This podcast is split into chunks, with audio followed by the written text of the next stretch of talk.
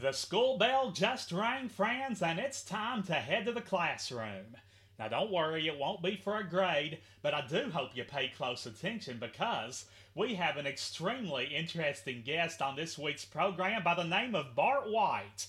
Now, Bart is actually one of my former professors from the School of Journalism and Broadcasting at Western Kentucky University. He is enjoying a well deserved retirement these days, at least from teaching, but he enjoyed a highly successful career not only in college instruction, but he also did some radio broadcasting and even a little bit of acting. So he's going to detail this extensive background and the highlights of his journey. He will also offer some words of wisdom that we could all live by in some form or fashion. So load up the boat.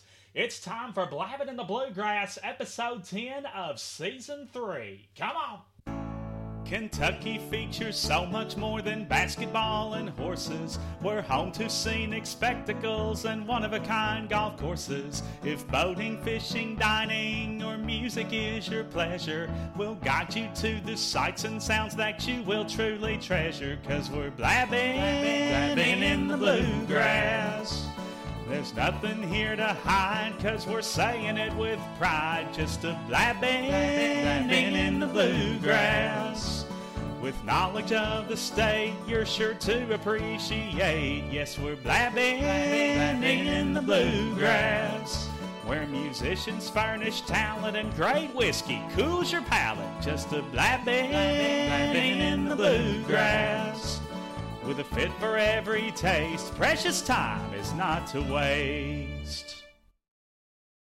From Falmouth to Philpot, Frankfort to Franklin, Nothing fits the Commonwealth more like a glove than blabbing in the bluegrass, exploration and celebration of all things Kentucky. From our first class, five star facility here at the North Quail Motel in Henderson, KY, to your devices. We're so glad you're here. I'm Sam Moore, and we're going to have a big old barrel of fun today because, as you know, if you've listened to the show for any extensive time frame, I do enjoy featuring exceptional educators now and then, and they don't come much more exceptional than today's guest, Mr. Bart White, who actually taught four of my broadcasting classes when I was a student at Western Kentucky University. And uh, over the course of the interview, we will also, from time to time, mention other teachers who were in the department at the time, like Janine Sherry, who actually still teaches in the School of Journalism and Broadcasting. Also, Steve White, who used to teach with Bart, no relation. Uh, they did collaborate on a number of projects through the years too. Plus, Marjorie Yambor, who was the faculty head of the student run station at Western while I was there. So you'll hear us mention those names on occasion throughout the uh, interview, but I know that you'll enjoy it. Now, before we get to Bart. I have another Bluegrass Brainbuster. We try to do one of these every week. We'll have the answer at the end of the show. And I know my timing's a little off on this one, but I can't resist doing a Mother's Day centric question. I'll try to have a Mother's Day question actually on Mother's Day next year. But, you know, Mother's Day was first declared a national holiday in 1914, in large part thanks to the efforts of Anna Jarvis from Grafton, West Virginia. However, Anna was not the first person to advocate for Mother's Day as a national holiday. So I want to know which inspiring Kentuckian organized the first notable celebration exclusively devoted to Mama and was ultimately instrumental in the establishment of Mother's Day as a national holiday. Again, which inspiring Kentuckian organized the first notable celebration exclusively devoted to Mama and was ultimately instrumental in the establishment of Mother's Day as a national holiday? You think on that? Consult your lifelines and we will have the answer in the program's final segment. Good luck. Blabbing in the Bluegrass proudly presents an exceptional educator. Today, our exceptional educator is a former teacher of mine from the uh, School of Journalism and Broadcasting at Western Kentucky University. He uh, has been retired for several years now, but I thought we'd dive into his uh, educational background and radio broadcasting and other things that uh, he's dabbled in through the years. Because uh, as I think you will see he is quite a well-rounded individual. So uh, let's welcome in the one and only Mr. Bart White. Thank you very much, Sam. Appreciate being on Blabbing with the Bluegrass. I always enjoy blabbing. Well, hey, you and me both, so that's why I thought we'd uh, make a good duo for the next little bit here. Now, how long have you been retired, sir? I think it's been about five years now. I did what they call the optional program. Once I fully retired, they actually hired me back to teach uh, the Introduction to Broadcasting course for five years. And I did that uh, for that period of time. And then they asked me to leave permanently. We're glad that you've come and decided to graciously join us today. Now, your desire to work in radio and ultimately teach radio was uh, undoubtedly uh, fueled by your time spent listening to it as a youngster. So, why don't you, Bart, tell us about your fondest memories of radio in the Denver area when you were uh, living there and growing up there as a child?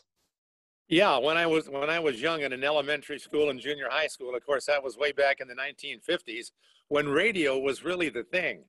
That was what we listened to.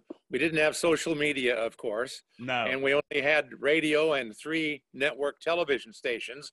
And uh, when you were a young kid, you listened to radio. You had it in the car. You had your own radio at home. In fact, uh, when you got a, a portable radio for Christmas, that was one of my best presents ever. You could carry that with you, a transistor radio, they called it. And uh, that was terrific. And the, the you know the music of the 1950s was kind of um, uh, you know the Patti Page kind of music, and I still like her, but she's not rock and roll. You know, rock and roll came in in the mid 50s. I guess when did rock and roll come in? In the 1950, 1956. Um, yeah, that sounds about what, right. I remember Alan Freed coined that phrase. Well, you taught I'm me that. I think of Alan Freed was one that coined the phrase, you know, rock and roll. Sure. And of course, he was famous for hosting uh, live music performances in the New York City area, and uh, they became extremely popular. And he called it rock and roll, and of course, the term caught on. And in Denver, the station that we listened to was Kim Radio, K-I-M-N, and they were top 40 radio. And ever since I heard the top 40 radio songs on Kim, uh, I wanted to be a guy who played them. You know, in other words, the DJ. Right. I don't know learned the term DJ or disc jockey, but it sounded to me like that would be something I'd love to do is be on the radio and play these great songs and talk to everybody out there and have a good time. And, and that's what kind of uh, gave me the inspiration to, to pursue this. Uh, but of course it was always kind of in the background. Sure. Uh, I would, the DJs were obviously a little bit older. I was young and what we'd like to do sometimes was go down to the actual radio station. They'd really let you in down there and you could look at the DJ through the glass window.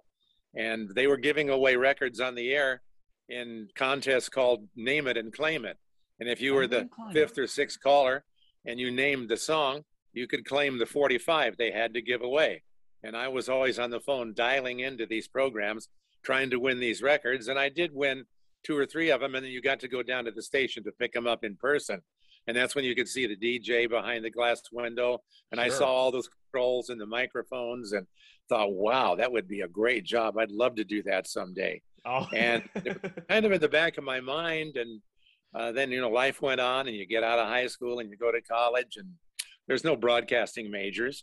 There wasn't uh, back then, was there? No. Yeah, it was a concentrated major that they didn't offer till later on, and um, so I I majored in English right. And, uh, why not? You know, you can talk and write and major in English. And and um, when I got to college, there wasn't really any such thing as campus radio or college radio like you were used to when you were a student. Right. And so I went down to the local um, radio station in Salem, Oregon. I went to college in Oregon. Oh yeah, Willamette. Uh, you, Willamette, you call it. Or Willamette. Okay, my well-known private school. and um, it's right across the street from the state capitol. So I went over to KSLM and asked them if they'd like to uh, work with me in producing a university program once a week for an hour. Uh, and they seemed uh, to like the idea. Now, at that time, I didn't know they had a public service requirement and that this would qualify for their time. And so they let me run a program every Wednesday night from 8:30 to 9:30, and that's how I kind of got started. Uh, they just gave me a microphone and said, "Go for it," and I interviewed campus celebrities and local politicians and talked about the issues of the day and things like that. So, in other words, I created my own internship. Back on Denver radio, I, I tell you one that one station that I've caught perusing the AM dial, even here in Henderson once in a while, um, out of Denver, is KOA. Was KOA around back when you were growing up in Denver?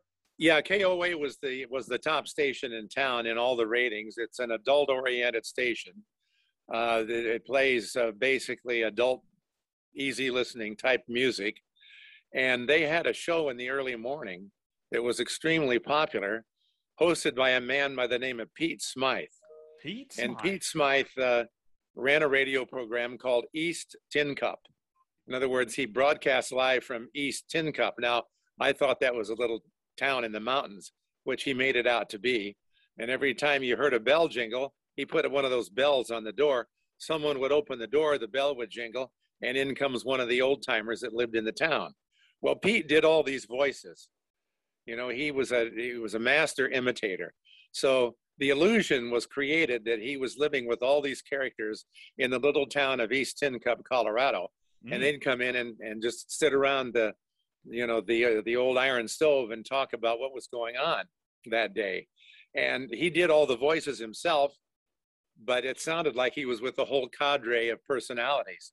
So and there are a bunch of people that was entertaining even even to me as a kid but my parents loved it. The old folks loved it.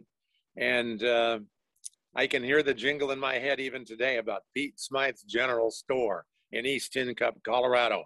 Koa did all the uh, professional radio broadcast for sports as well.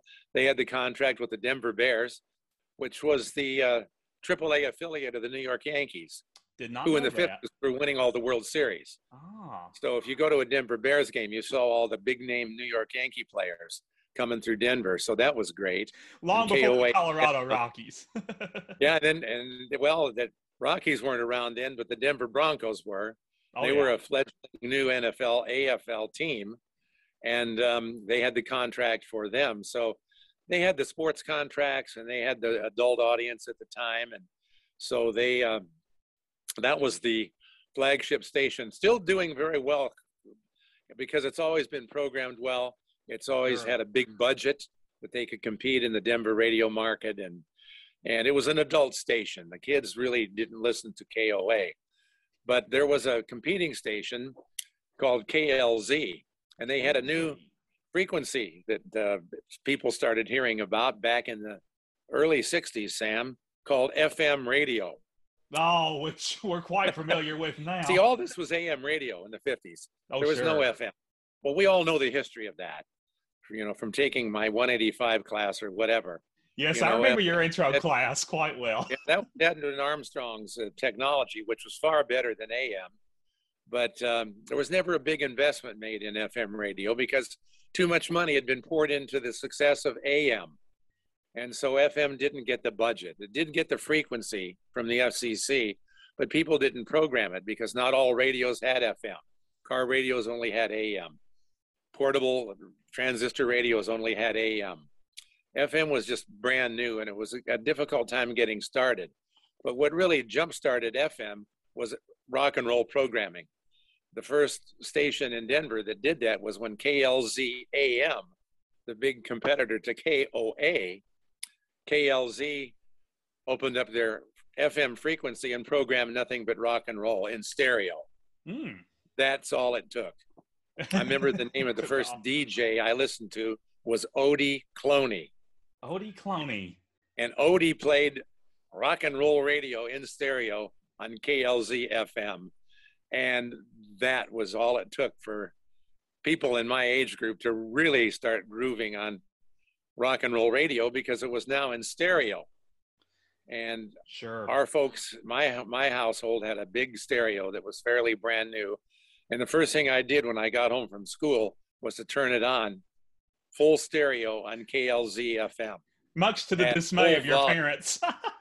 drove everybody nuts except for me uh, and so FM slowly creeped in but I think was made successful by the advent of FM.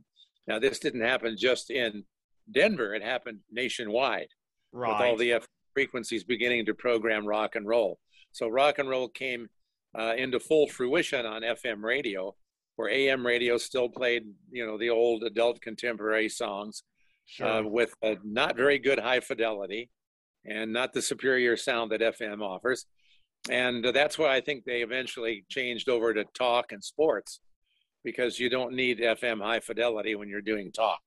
On an interesting side note here, Bart, uh, you once told our class about a fellow Willamette uh, student of yours who was totally blind, like myself, and he managed to hitchhike clear across the country. So, why don't you tell us what you remember most about this ambitious gentleman and share with us some of the stories that maybe you recall hearing from uh, his incredible journey?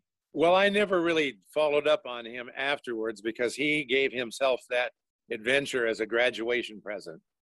So when we graduated in 1967, I lost touch with him, as you do with most of your classmates, Sure. except for the really close ones in your fraternity or something. Um, but uh, he did do that. He was uh, very self sufficient. And like you, he looked at blindness as not a disability, but as something to be overcome. And he led a normal life and, and graduated in four years, just like the rest of us. And the stories that I remember most about him is his room in the dormitory that we were in, the residence hall, was a popular room for all of us to go in and hang out and have your bull sessions that would last until who knows when. I can imagine. What we used to do with him is finally when with one person or other would say, look, you know, I got to go study. I got an exam tomorrow. I got to get out of here. Time for us to leave. Okay. Everybody agreed that they would leave. And so all of us would point or, you know, look around the room and we'd end up pointing at one person. And we knew what that meant. All of us would leave the room and tell Jeff good night. That one person we pointed at would stay in the room so whoever Very, was pointed at stayed. very quietly. So everybody would leave and say, Good night, Jeff, shut the door. And they'd just sit there being really, really quiet. Well, you know what we had in mind. As soon as Jeff got his on books together and started studying, when things got really, really quiet, that person, and oftentimes it was me, would jump up behind him and go, Yeah, Hey!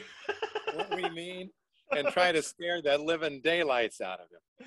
Oh, I But bet the that got a problem was- out of it. he he he caught on real quickly and he could you, you could tell him you could see him turning his head around trying to to sense something to take in a, either a smell or a sound or something and he had his cane right next to him Oh God! and as yeah. soon as he figured out that there was somebody in there he'd pick that cane up and he'd start swinging it oh, that's hilarious. and i'll tell you several of us got some welts out of that you got he some chased us out of the room with that cane Oh, that's funny. and yeah. that was always fun to try to pull one over on him. Uh, Oh gosh, yeah. but, um, and his and his that. and I, one of the guys in the dorm would always do this to him. They'd they'd be in while we were talking. They'd get into his sock drawer and switch his socks around. Oh, that's he- funny. I mean, he had somebody who would help him put all these socks together. You know, different colors and different whatever patterns, and they'd mix them all up. So that when he put his socks on in the morning, he'd have different color socks. Socks little match. things like that but but he always went along with it he was a good student you know and uh, we would always help him out as much as possible Sure. you know after you after you, him, you know get around campus and and through the food lines and the cafeterias that that kind of thing right. so we were all friends with him and he knew that we just liked teasing him and and Yeah. uh, he was good natured about it after you pranked him, you always helped him. So. oh yeah that's cool stuff. I remember you telling me that, uh, you know, he was planning on taking this trip, and uh, y'all asked him, you know, well, what made you want to do that, or why would you want to do such thing? And he said, because I've never seen the country. That's exactly what his response was and he as far as i know from talking to other people that he made the trip just fine um, those were the days too when you could still hitchhike without really worrying too much about you know, a Michael Myers from Halloween picking you up or something, Right. um, or Yeah, Freddy, It was risky then. you know, Freddy from Friday the Thirteenth finding you on the side of the road and picking you up in his pickup. I mean, it was pretty safe to hitchhike back then, and a lot of people did it. Um, and so he did fine. Of course, when people could tell he was blind, they were probably overly eager to help him out. Sure. Yeah, and I know they described the, the scenery and stuff and all these different places. as Yeah, exactly, exactly. So that made it fun too, I'm sure. Now, Yeah. uh, upon your return to Denver after college graduation, uh, you dominated the local airwaves on the city's then top rated country station. So uh, tell us how exactly you landed this gig and what did you enjoy most about your time on Well, Denver radio? That was a, such a great experience. It's it's KYGO are the call letters today. Kygo. Earlier it was KLAK in the time, but they they changed the call letters when they changed ownership. But it still it comes out to be the number one station overall in Denver many many years, and it was the top station. And you may have heard the expression "luck is when preparedness meets opportunity." Yeah, you were the first one I heard say that actually. yeah, I was lucky to get that job. Here I am in a major market. I mean, I, even though I grew up in Denver, the graduate program that I was interested in was offered by the University of Denver. I got admitted to the to the University of Denver, and so that summer I thought, well, I'm going to have to earn some money here. And I was I was fortunate at that time they had an agency in town that placed radio and television people. Hmm, It was a radio and television uh, talent agency, I guess. that's neat. So I went down there. I didn't have to. I didn't go around to individual stations. I went to this agency, and I said I'm interested in in radio, and um, I had an audition tape that I'd made with an old cassette recorder. Believe it or not. Those And, were the days. I uh, had one though back in the day. Yeah. Yeah. and and so they listened to it and they said, "Oh well, okay, yeah, I guess okay, we can put this on file." Well, it so happened that right at the time I was there, the e- early evening radio announcer at KLAK was fired, and they were Ah. looking for an immediate replacement. And I think it was the next day that agency called me and said, You were in here yesterday. I think I've got something that you might be interested in. And so they said, Go down and talk to Ed Scott at KLAK Radio off Hampden Avenue in Denver. And I thought, Wow, that's the top station in town. This is fortuitous. So I went down there and I'd known, known the name of Ed Scott because he ran a kids show in Denver. And I think it was KOA TV, NBC. And so I thought, well, man, that's that's probably the same guy, and it was. And I went in one afternoon and talked to him. And um, here's where the preparedness meets opportunity.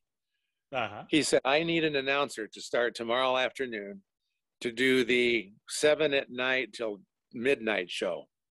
Mm. And the agency said that you're pretty good, although you don't have a lot of experience. Um, what you know, we just had the regular interview, and I said, "Well, I have an audition tape here. Would you like to listen to it?" He said, "No. I'll tell you what I'll do. I'll let you do the show today, and I'll go home and listen to it. Mm. And if I think you're doing okay, come back and talk to me in the morning tomorrow." Ah. Pressure. Have you heard of pressure before? Uh, once or He twice. let me go on the air before he hired me. so, And- you, so Yeah. you did a shift before you were hired. And he said, I will listen to you on the air. I don't want to listen to an audition tape. I want to hear what you can do on the air. Mm. And so I went in there and I met the, the announcers that were on the air. I remember a, a man named Glenn Owen. He owned an advertising agency in town and and was a, a part timer who did a couple hours, like between five and seven. right. And I went in there and he understood the situation I was in after I talked to him. And he was the nicest, most generous guy. He said, I'll tell you what I'm going to do. I'll stay here during your shift and I'll work the board. Because he could tell I was looking at this gigantic board with all these bells and whistles and buttons and knobs and microphones and network. We were network radio ABC. Oh yeah. It was like, holy crap, I'll never, I'll never work this. I don't know how to work this. He said, I'll do all the controls. All you do is the announcing of the the records, you know, the songs, intro, Quite outro, the gentleman he was. weather, whatever uh, a DJ would normally do, I'll let you do it. Uh, wow. I thought, wow, thank you so much. And so all I had to do, he was basically my radio engineer. Now, Denver was a major market, but it didn't, it wasn't unionized. So we didn't have engineers that played all of your songs and put all the cartridges in and did everything like New York or Chicago or LA. Sure. They were all union, and I think they might still be, where announcers couldn't touch a record. You know, and Denver had no unions that I knew of, and we'd spun our, cued our own records and put our own commercials in, cart machines and all that. He did all that for me, and all I had to do was the announcing.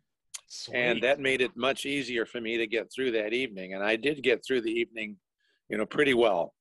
And a little shaky, of course. Um, well, that's to be expected, but yeah, and so uh, I went in the next morning to uh, Ed Scott's office, and he looked at me and said, "Well, you know, you you weren't so polished as I had hoped, but I think that you'll do. Uh, we're going to hire you."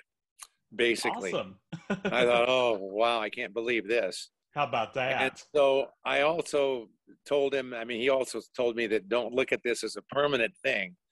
He said, "You can do seven to twelve, but I'll tell you what. You also can you do fill-ins for me?" I said, "I'm available whenever you need me."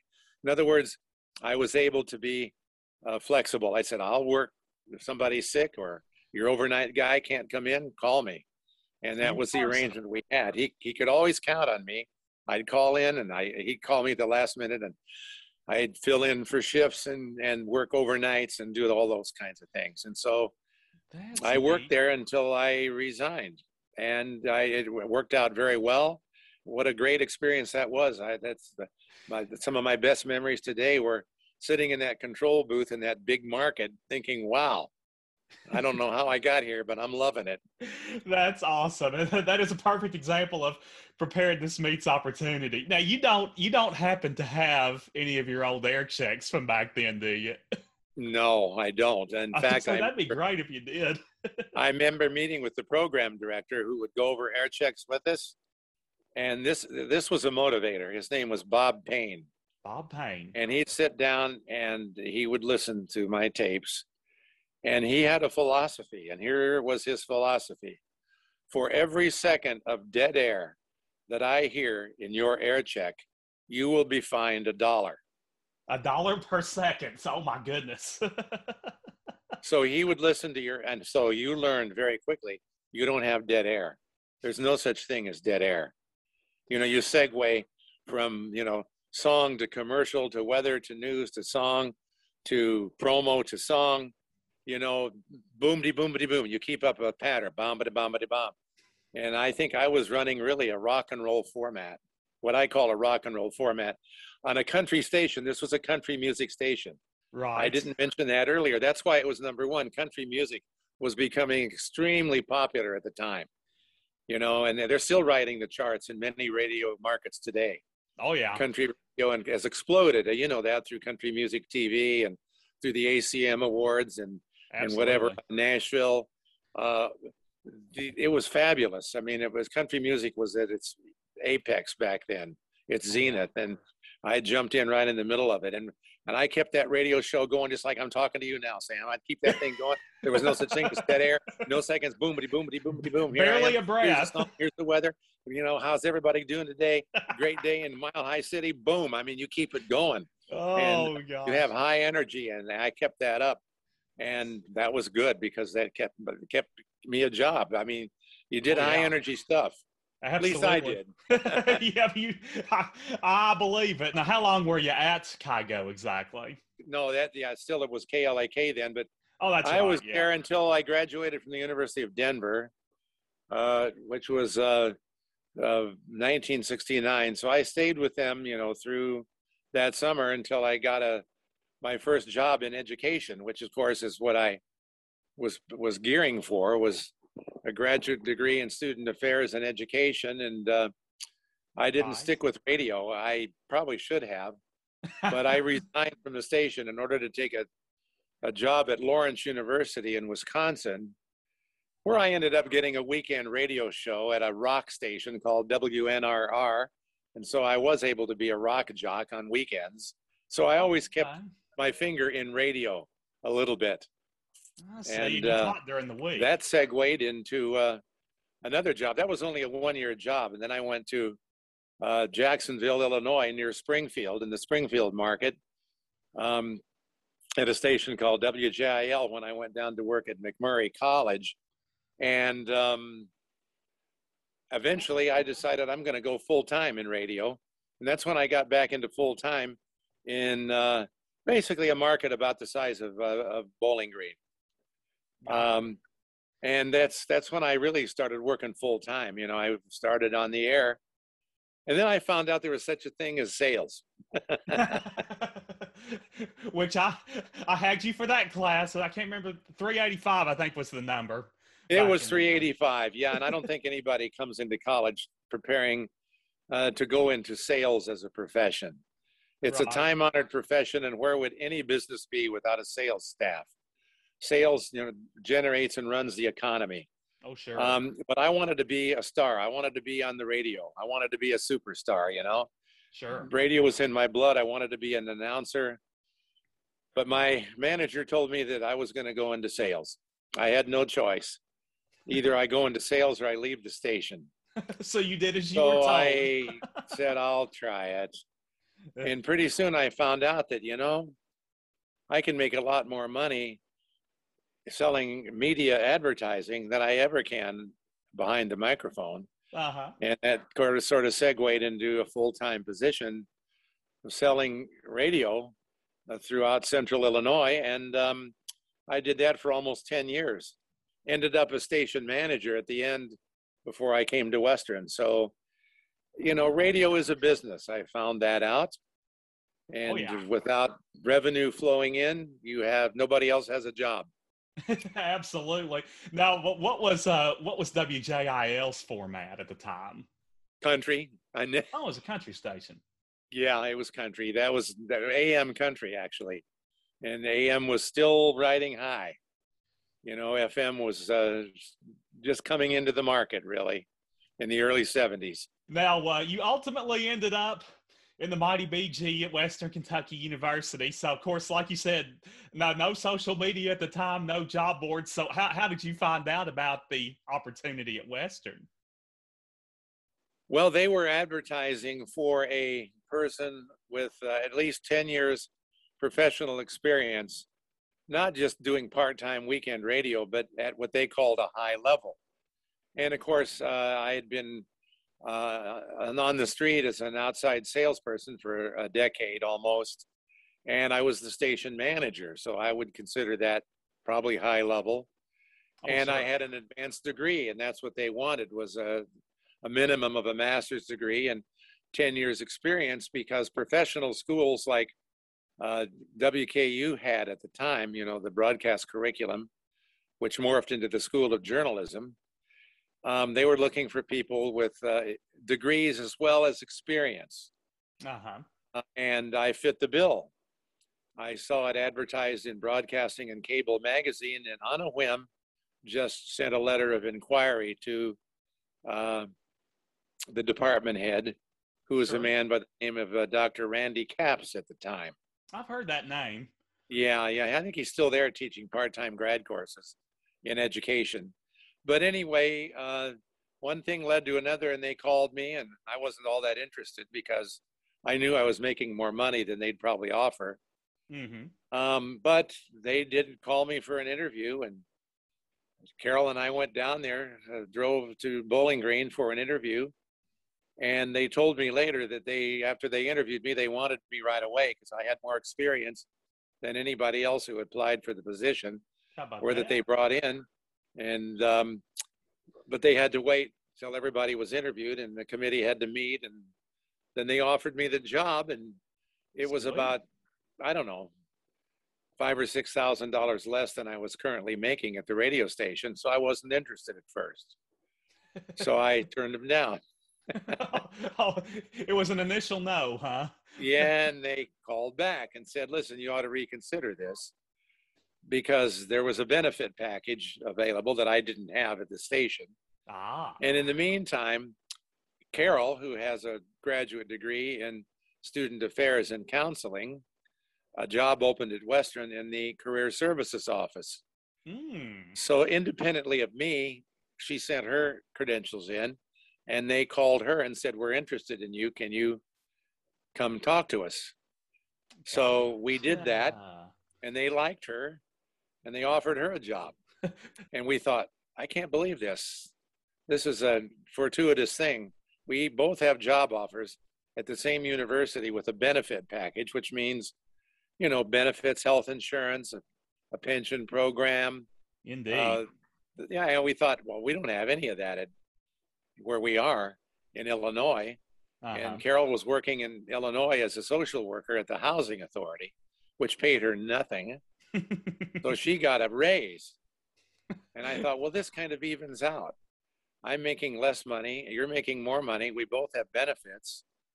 so this looks like Something we ought to do. And so we both said, yes, we will come to Sweet. Bowling Green, Kentucky. yeah, I guess that was a fair trade off, wasn't it? Yeah, it was. It was. But mm-hmm. besides, see, this was a new program at Western. They had, they had not, nobody had ever taught a sales course before. They just developed it in the curriculum. They were Mhm. smart enough to develop a standalone sales course and a standalone management course, which no other university in the state offered. So that made them unique. They had a true broadcasting program where they not only taught like advanced radio and basic radio and all the basics in television production and all of that, but they were offering sales, they were offering management, they were developing a radio station for the students. You know, it was a carrier current, but they were getting that on the air. They had a TV studio that had been operating for a couple of years. They were building a model broadcasting program. And so I was in on the ground floor. So they hired other like people like me that had a lot of experience and that was the beginning, the genesis of our broadcasting program. So you were one of the early birds, shall we say? Now, One of the early birds, right? now you let's see, you started at Western in '79, correct? Correct. Yeah. That's what I thought. So back in the 80s, Bart, you were instrumental in launching Western's first ever student run station known as New Rock 92. Uh, walk us through, if you would, the, the, the steps you took to get New Rock 92 off the ground and talk about some of the enhancements that were made to the station under your supervision. Yeah. Well, I, I really came on as faculty advisor.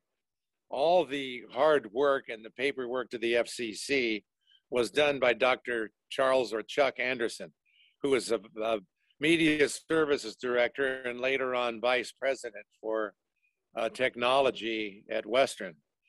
Um, and he was the one that um, he's a, he's an engineer in his own right, and he did all the paperwork filing for the FCC to get our initial license, which was licensed as a carrier current station.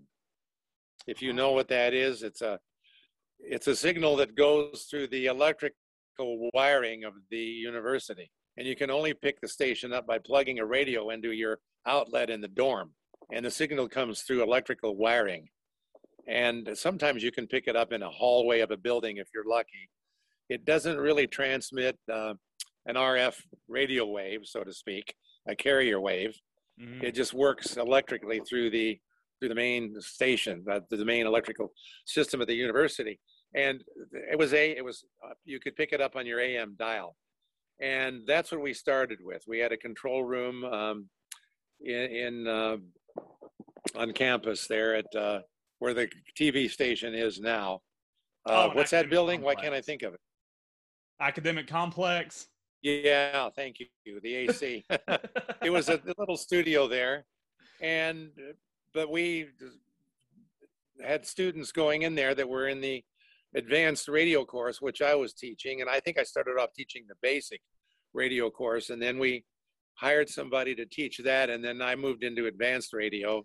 Yeah, I And had we Janine on- Cherry for basic. Yeah, yeah. Well, Janine was is excellent. She is a graduate of the program and then worked professionally at KYU FM. She was a news anchor for several years there before coming over to teach for us. But Gotcha. um, we were carrier current was nothing. You know, we didn't really have an audience, and, and uh, we could sell advertising, but that was a tough sell Mhm. because uh, you know our audience was very limited, and you know it wasn't like real radio. We had a real studio, and everything was set up like a real radio station. But if you don't have a carrier current, a radio wave going out, you kind of know you're not real radio. So everybody wanted an FM signal. Well, Chuck Anderson, being the genius he is, applied to the FCC for an open frequency, and uh, we were assigned that frequency, 91.7 on the uh, educational dial. 88 to 92 is set aside for educational purposes, you know, Right. on the FM dial. And so we got a license at 91.7. And after everything was said and done, that launched in, and I was there for the initial broadcast. We had the same studio basically. It was now just FM. And we weren't called New Rock 92. That was uh, something that the students came up with when we had our first student uh, staff put together. And they Oh, decided I they needed to have a handle. And they thought, well, that sounds good. We're going to play new rock, meaning not the same rock and roll that top 40 stations play, but the emerging music that uh, is not really popular yet, but still considered rock and roll. Yeah, up and coming. And college radio, that was college radio. Other stations around the country were doing the same thing. We were all getting into the new sound of college radio, and that was new rock. And so we called it New Rock 92. And we had a legitimate FM signal. Gosh, what was it? About 100 watts? I Oh, can't 100 remember. watts back then. but yeah, that's what it started out 100 watts. We've got more now. I can't remember how many. Yeah, I But think it's wa- about 15. It was, at least when I was there, it was about 1,500. And um, I think they said since the, uh, since the transmitter was on top of the water tower, I think they said it was about like 3,000. Yeah, that's right. It started out at 100, and we were pleased with that. But we wanted an upgrade, and and Dr. Anderson got us the upgrade, and pretty soon we were able to send a signal out, probably about 15 miles into the community at least. You So know, was- because the FM tower works by line of sight transmission, and so yeah, well, you could pick it up driving around town in your car, and out of town too for several miles. So yeah, that was that was real radio. Now we were competing with the big boys, and and um, ever since then it's been uh, very very popular. Now the problem now is I don't know if it's a problem. People when we first staffed the station, you had to be in my advanced radio class to be on the air. Uh huh. You know, you had to go through the major. It was a it was a laboratory for majors. It wasn't for everybody. Like if you were a biology major, you couldn't run a radio program because you're not in our program. Exactly. Well, when we decided to go 24 hours, that changed the landscape Yeah. because we were only on the air from six in the morning until midnight when we were first 100 watts. uh huh. And we could staff that through advanced radio and the staff that was running the station and maybe a few basic radio people that were pretty good. So, you know, we were able to do it. But when we went 24 hours, then we had to open it up to the campus community, which we did. Yeah. And that's when we brought in a new faculty advisor. That's when we brought in Dr. Yambor. Oh, that's Did when she ever- came along. Yes, I had her for one we- course. Yeah, when we went to uh, 24 hours, she was able to open it up to the general campus community because we that's the only way you could staff at 24. I don't know if they're still 24 today. I think they're automated a lot of the time now. I think so But- too. I think they're still on 24 7, but they may not be live all the time. Yeah, and I guess the programming is still kind of new new rock music. Uh, Yeah, Whatever, but- kind of progressive. yeah, Yeah. progressive, I guess you'd call it. But uh, so there was an evolution there from AM carrier current and and really no audience to FM 100 watts to FM, you know, the 300 to three or 3,000, whatever. Uh, you know, and it, it was open only to our majors, and then we expanded it to the greater campus community. So, you know, our intention really was to have a, a working laboratory to train people to leave that environment and go on to the so-called professional stations, and uh, Uh-huh. a lot of students have done that and done it successfully. Or if they haven't done that, at least they had a really good time on college radio. Now, uh, some of our listeners, Bart, may not know that uh, in addition to your teaching and your radio broadcasting, you've also done a little acting in your time. So, uh, why don't you give us an overview of your experience in this capacity and tell us about uh, the most rewarding aspects of these acting roles you've had? Well, I'm very little. I mean, this is really a very minor part of my background. I mean, it's I've done very, very little. I've been very, very successful. still pursuing- interesting though. You have to pursue it almost full time, and you know, I've done a few things here and there, and uh, had an agent over the years, and um, I spent a summer in Los Angeles, uh, um, working uh, as an extra on several movies and doing commercials. Um, basically, uh, not, as an extra a lot, but I got some principal roles too, but nothing really big, nothing that really paid off. It was just a lot of fun and a lot of experience. Uh, uh, then uh, that got segued into uh, some experience in Nashville. Nashville has always been a, a community of, of, of entertainers and actors and kind of a center in the South for movie production. Not like Right. Atlanta. Atlanta is the capital of, of film production and major movies, but Nashville has its share of movie dollars flowing into the to the Tennessee Film Commission, and uh, um, I was able to go down there and do a couple of things. You know, I I, I was in a Jim Varney movie, if you remember who he was. Know what I mean, sounds Vern? familiar. Oh yeah, I've Kind of thing and um, you know our and i basically worked you know doing extra work on a lot of different things and that isn't any big deal but it was fun and of course uh, the students in our program who are interested in film um, decided to launch their own project uh, so a lot of our students have done film work outside of their graduation years and of course Western's known for John Carpenter graduating from our from pro from our program. Oh yeah. Uh, not particularly broadcasting. Uh, he might have been a music major. His dad was a music faculty member. But after he left Western, he decided if he's going to learn anything about film, he better go to Los Angeles, where the talent is, and that's where he went and penned the script for Halloween. And of course, everything Oh. else is history. sure. Everybody knows about Halloween. Oh, yeah. And uh, Halloween's a that's staple. how he made his first million. And then, of course, all the students know about that. And they did then, and they were all wanting to go into making movies. And so one of our graduates, um, Doug Robertson, he um, decided to put his money into a full-time feature film called Hauntedween. Have you heard of that? Haunted Wing. I think I've heard that name. I've not watched It's film. kind of a cult movie that kids bring out around campus and around Bowling Green uh, at Halloween time. Oh, Uh, you okay. can Google it and find out a little bit about it. It's a movie that's kind of in the horror genre that was filmed in and around Bowling Green area with Doug as the director and um, me as a second unit director and me as a one of the major characters playing the sheriff of the small town where all of the mayhem occurs. And Hmm. so kids that are familiar with the movie who also were familiar with me used to watch that and give me a little bit of static for being in this movie which was really by hollywood standards a d minus production. But it's become a cult favorite. And compared to some things that are out now it really wasn't that bad. Um, oh.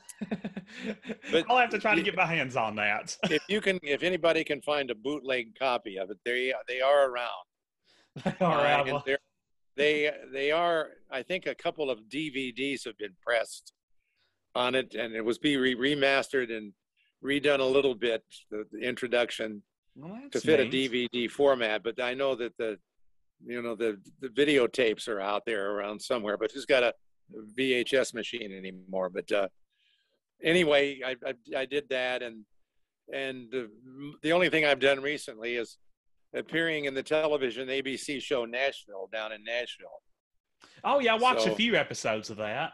Yeah, I, I got to be in several of those episodes, recognizable only in about three of them, but still, still had a lot of fun. You know, being in a scene with Connie Britton once, but that was edited out. So anytime I got to be in a scene with the major actors, didn't seem to make the cutting room floor, but it was still fun to be on set and to be a part of it because that was a very successful production with very high ratings for ABC.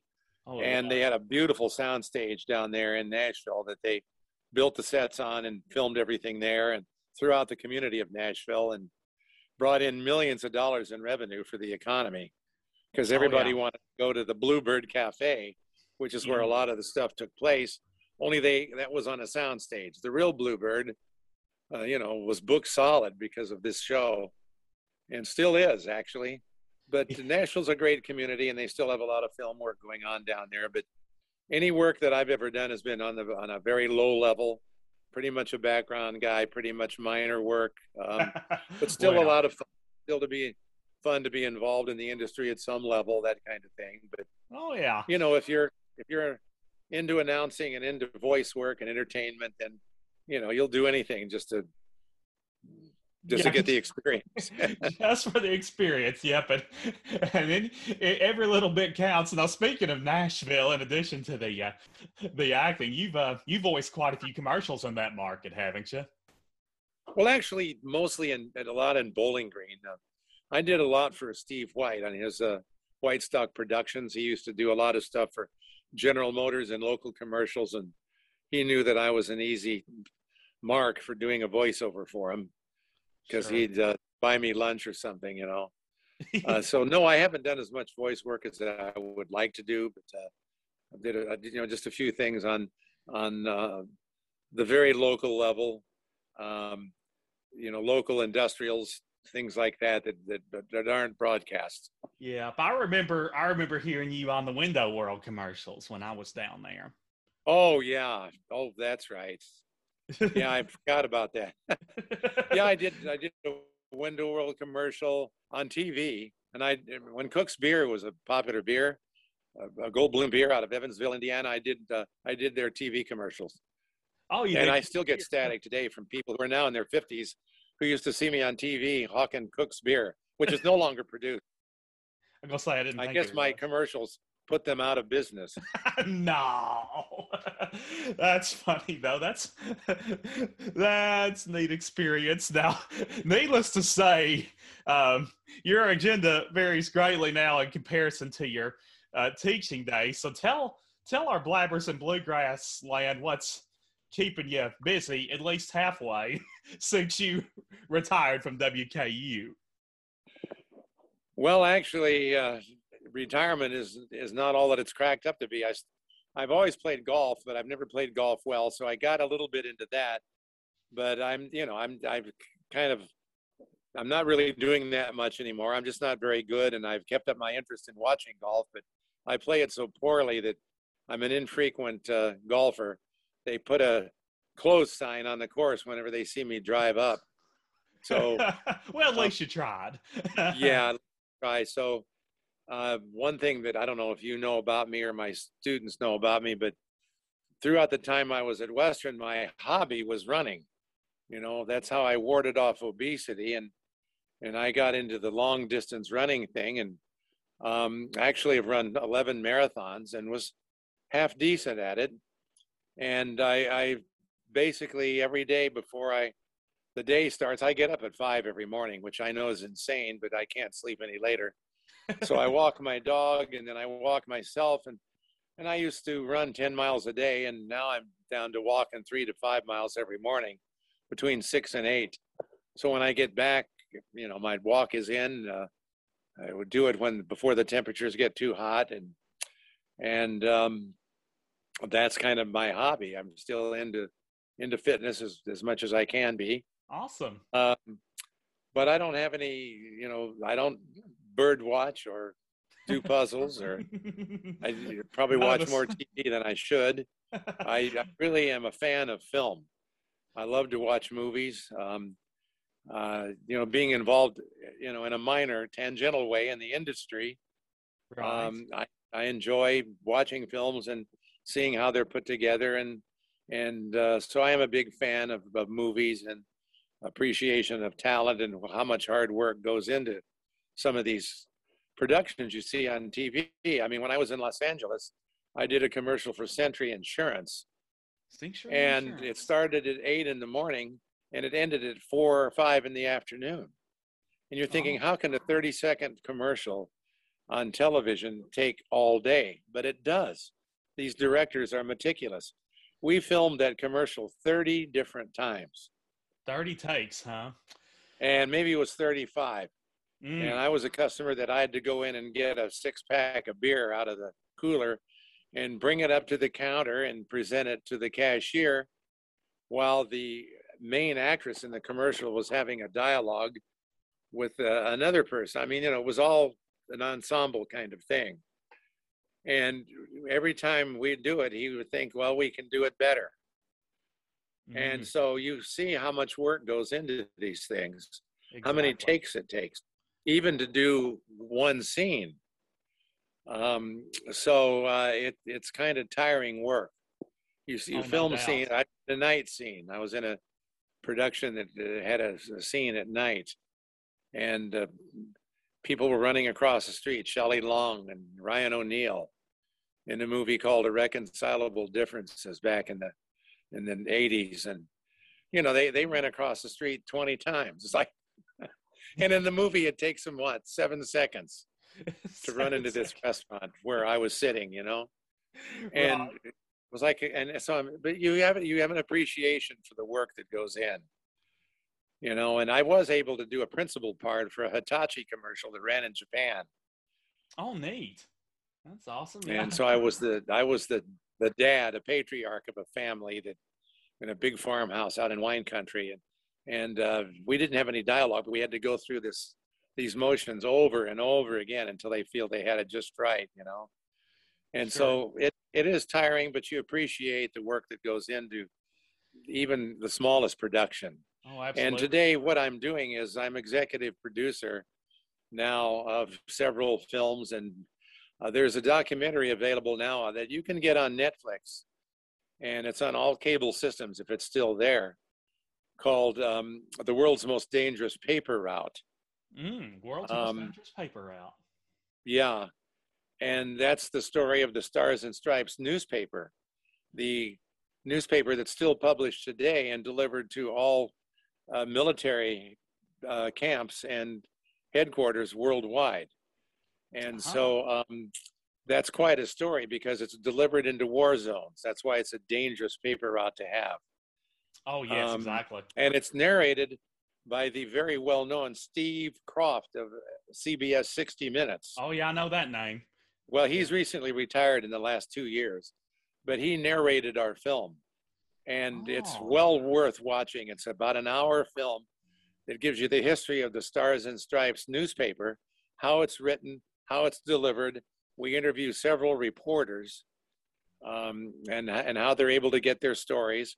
And it's a full fledged newspaper that still publishes today on a daily basis and delivered uh, to uh, military bases worldwide. That's um, cool. That is available. It still should be on Netflix, and again on on Spectrum Cable and all of them. If it's sure. still there, I hope so. Um, but I'm the company I work for is called Vanilla Fire Productions. It oh, doesn't oh, yes. take a lot of time because the work I do is basically what I'm doing now in my office at home. Um, but I usually work as a producer for these companies, and um, a lot of that entails the financial footing of the project.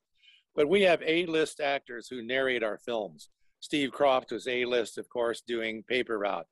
Um, other people who have narrated our films that are nor- basically military-oriented are Josh Brolin, if uh, Academy Award winner, very well-known A-list actor, Ed Harris, Kelsey Grammer, Dan Aykroyd, um, we work with all of these people who narrate our films um, then that are basically military oriented and, uh, and available various retail outlets i guess but but i produce a lot of these films uh, which are patriotic films in nature and Awesome. that fills a little bit of my time, but not a whole lot, you know.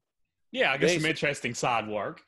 Yeah, that's interesting side work. So, so being involved uh, and the, the Vanilla Fire Productions, the reason I got involved with that is one of our graduates from 1984 is Steve Barber, and Steve is the CEO of this company, and Oh. uh, he's based in uh, Santa Monica, Los Angeles, California. oh, out and- west. Has had a very successful documentary film production company for years. We produce nothing but high quality documentary films narrated by A-list actors.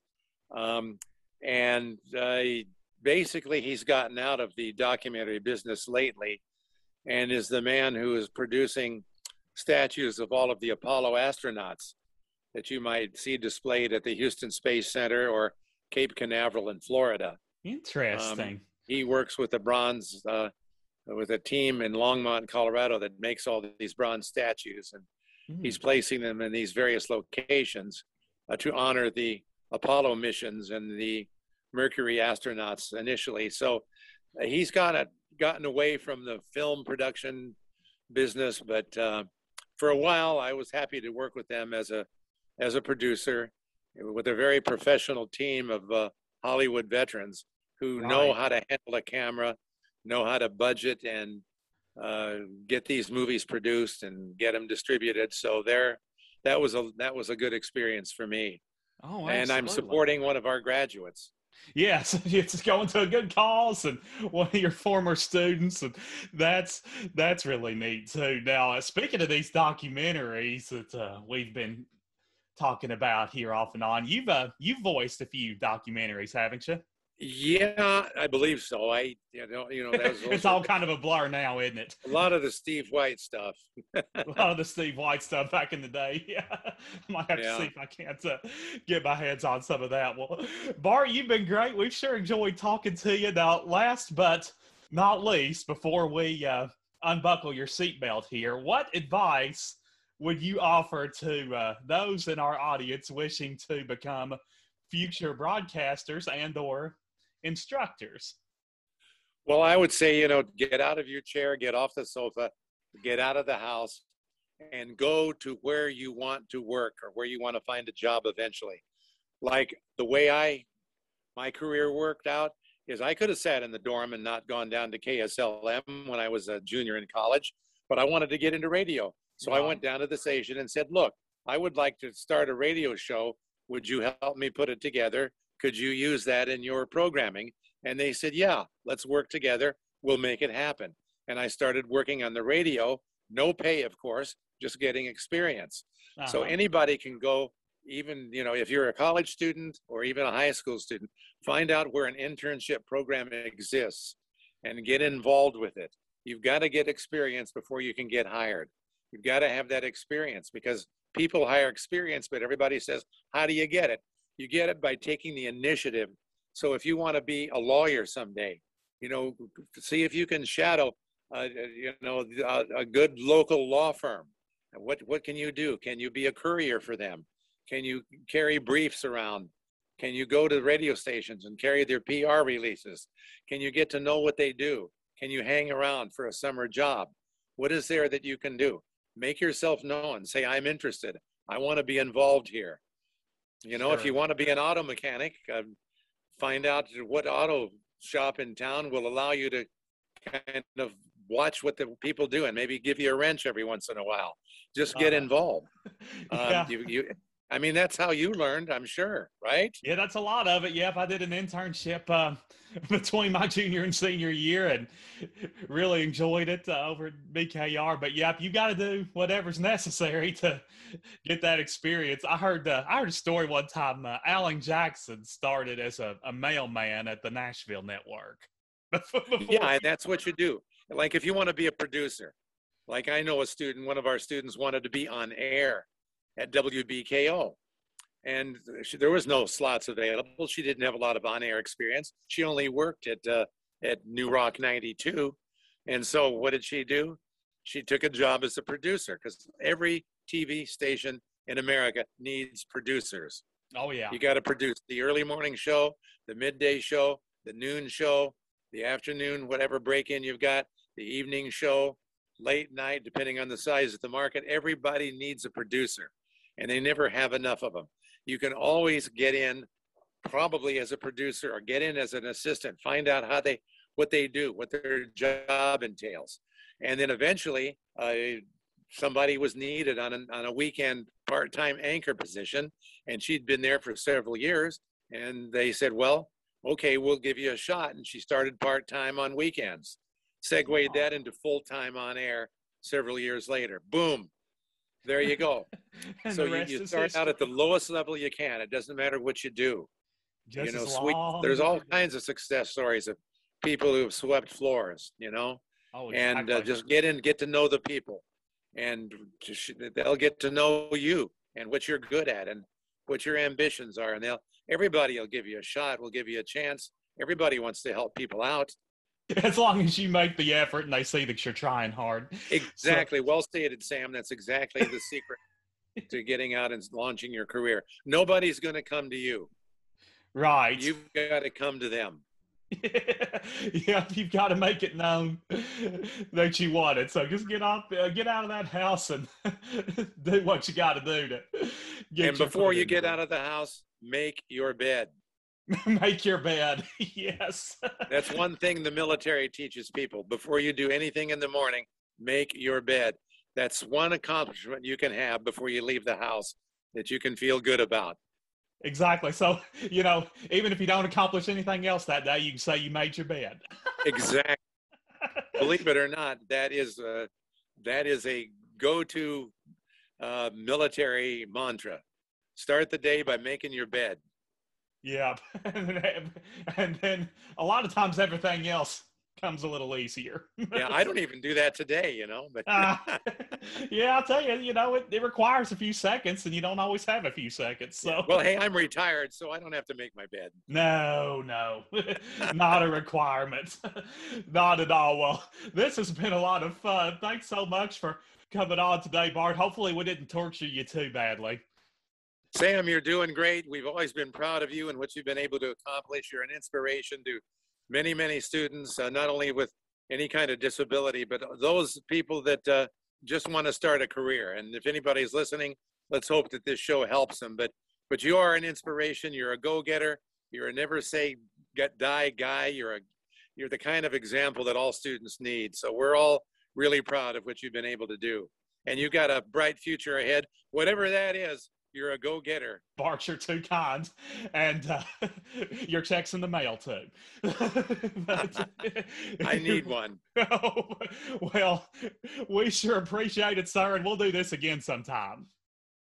Anytime, Sam. Always enjoy talking with you. Boy, do I ever have tons of fond memories from being in Bart White's classes. Not only did you learn a lot from them as long as you showed up on a regular basis, but he made class so much fun, and we always had a big time learning in there. I tell you, my classmates sure made it fun too. And between all of us, we certainly mixed the business with the pleasure, and that created a learning environment that was just so enjoyable.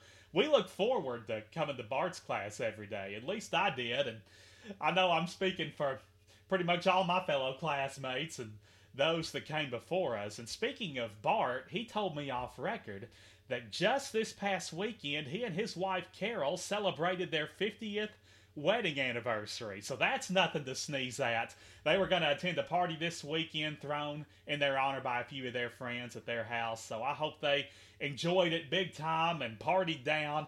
Congratulations. Happy 50th wedding anniversary to Bart and Carol White. We wish you two many, many more, to say the least. And I sure appreciate Bart entertaining us with uh, all kinds of stories throughout his impressive background on this episode of Blabbing in the Bluegrass. We'll definitely have to do that again in the not too distant future. And if you all would like to nominate a teacher for our next Exceptional Educator Spotlight, yeah, I know Bart's going to be hard to top, but we're all about giving teachers the credit and recognition that they so rightfully deserve. So send me those nominations via email. It's bluegrassblabbing at gmail.com. B L U E G R A S S B L A B B I N at gmail.com. You can also use that email address to make suggestions for future guests, future topics, possible directions for the show, questions, comments, vicious remarks, whatever you got.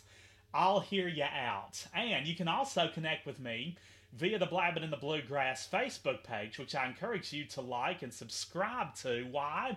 Because all of my previous episodes are right there at your fingertips.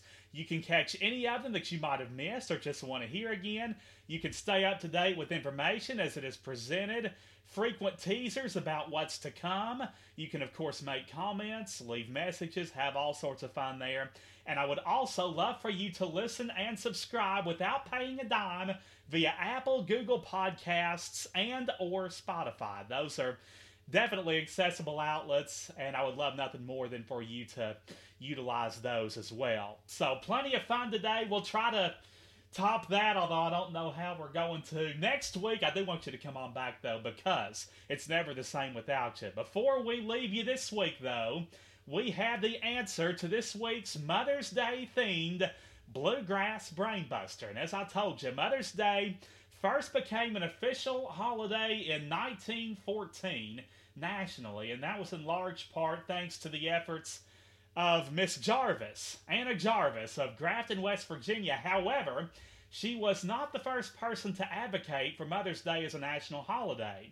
That was a Kentuckian, and I wanted you to name this inspiring Kentuckian who organized the first notable celebration exclusively devoted to Mother and was ultimately instrumental in the establishment of Mother's Day as a national holiday. She was Miss Mary Towles Sasseen. Mary Towles Sasseen, who was actually a teacher here in my hometown of Henderson, Kentucky. She organized the first celebration devoted to Mama back in 1887, on April 20th of 1887, that was her mom's birthday. And she was real close to Mama, thought very highly of her, and organized that celebration in her honor. Shortly thereafter, in 1893, Mary Towles Sasseen published a 32 page pamphlet outlining her views for the holiday. And then years later, she would uh, go across the country advocating for Mother's Day, and uh, her efforts were successful at a handful of places. She got married, moved to Florida in 1904, and even after she retired from teaching due to poor health, she continued to campaign for Mother's Day through her death in 1908. She actually passed two days prior to her mama's birthday, and it was shortly after Anna Jarvis started uh, stomping for the event, shall we say. And so uh, Mary Towles Sasseen uh, laid the groundwork for the holiday that would ultimately become Mother's Day. And I'm proud to say that she is from my hometown of Henderson, KY. Mary Towles Sasseen is the answer to your brain buster this week. We'll have another one next week, along with plenty more enlightening and fascinating conversation. It won't be the same without you, though. So come on back and until then, you know what you got to do. Keep laughing, keep smiling, and most importantly, keep blabbing in the bluegrass. Cause we're blabbing, blabbing in the bluegrass. There's nothing here to hide, cause we're saying it with pride. Just a blabbing, blabbing in the bluegrass. With knowledge of the state, you're sure to appreciate. Yes, we're blabbing, blabbing in the bluegrass where musicians furnish talent and great whiskey cools your palate. Just a blabbing, blabbing in the bluegrass. With a fit for every taste, precious time is not to waste.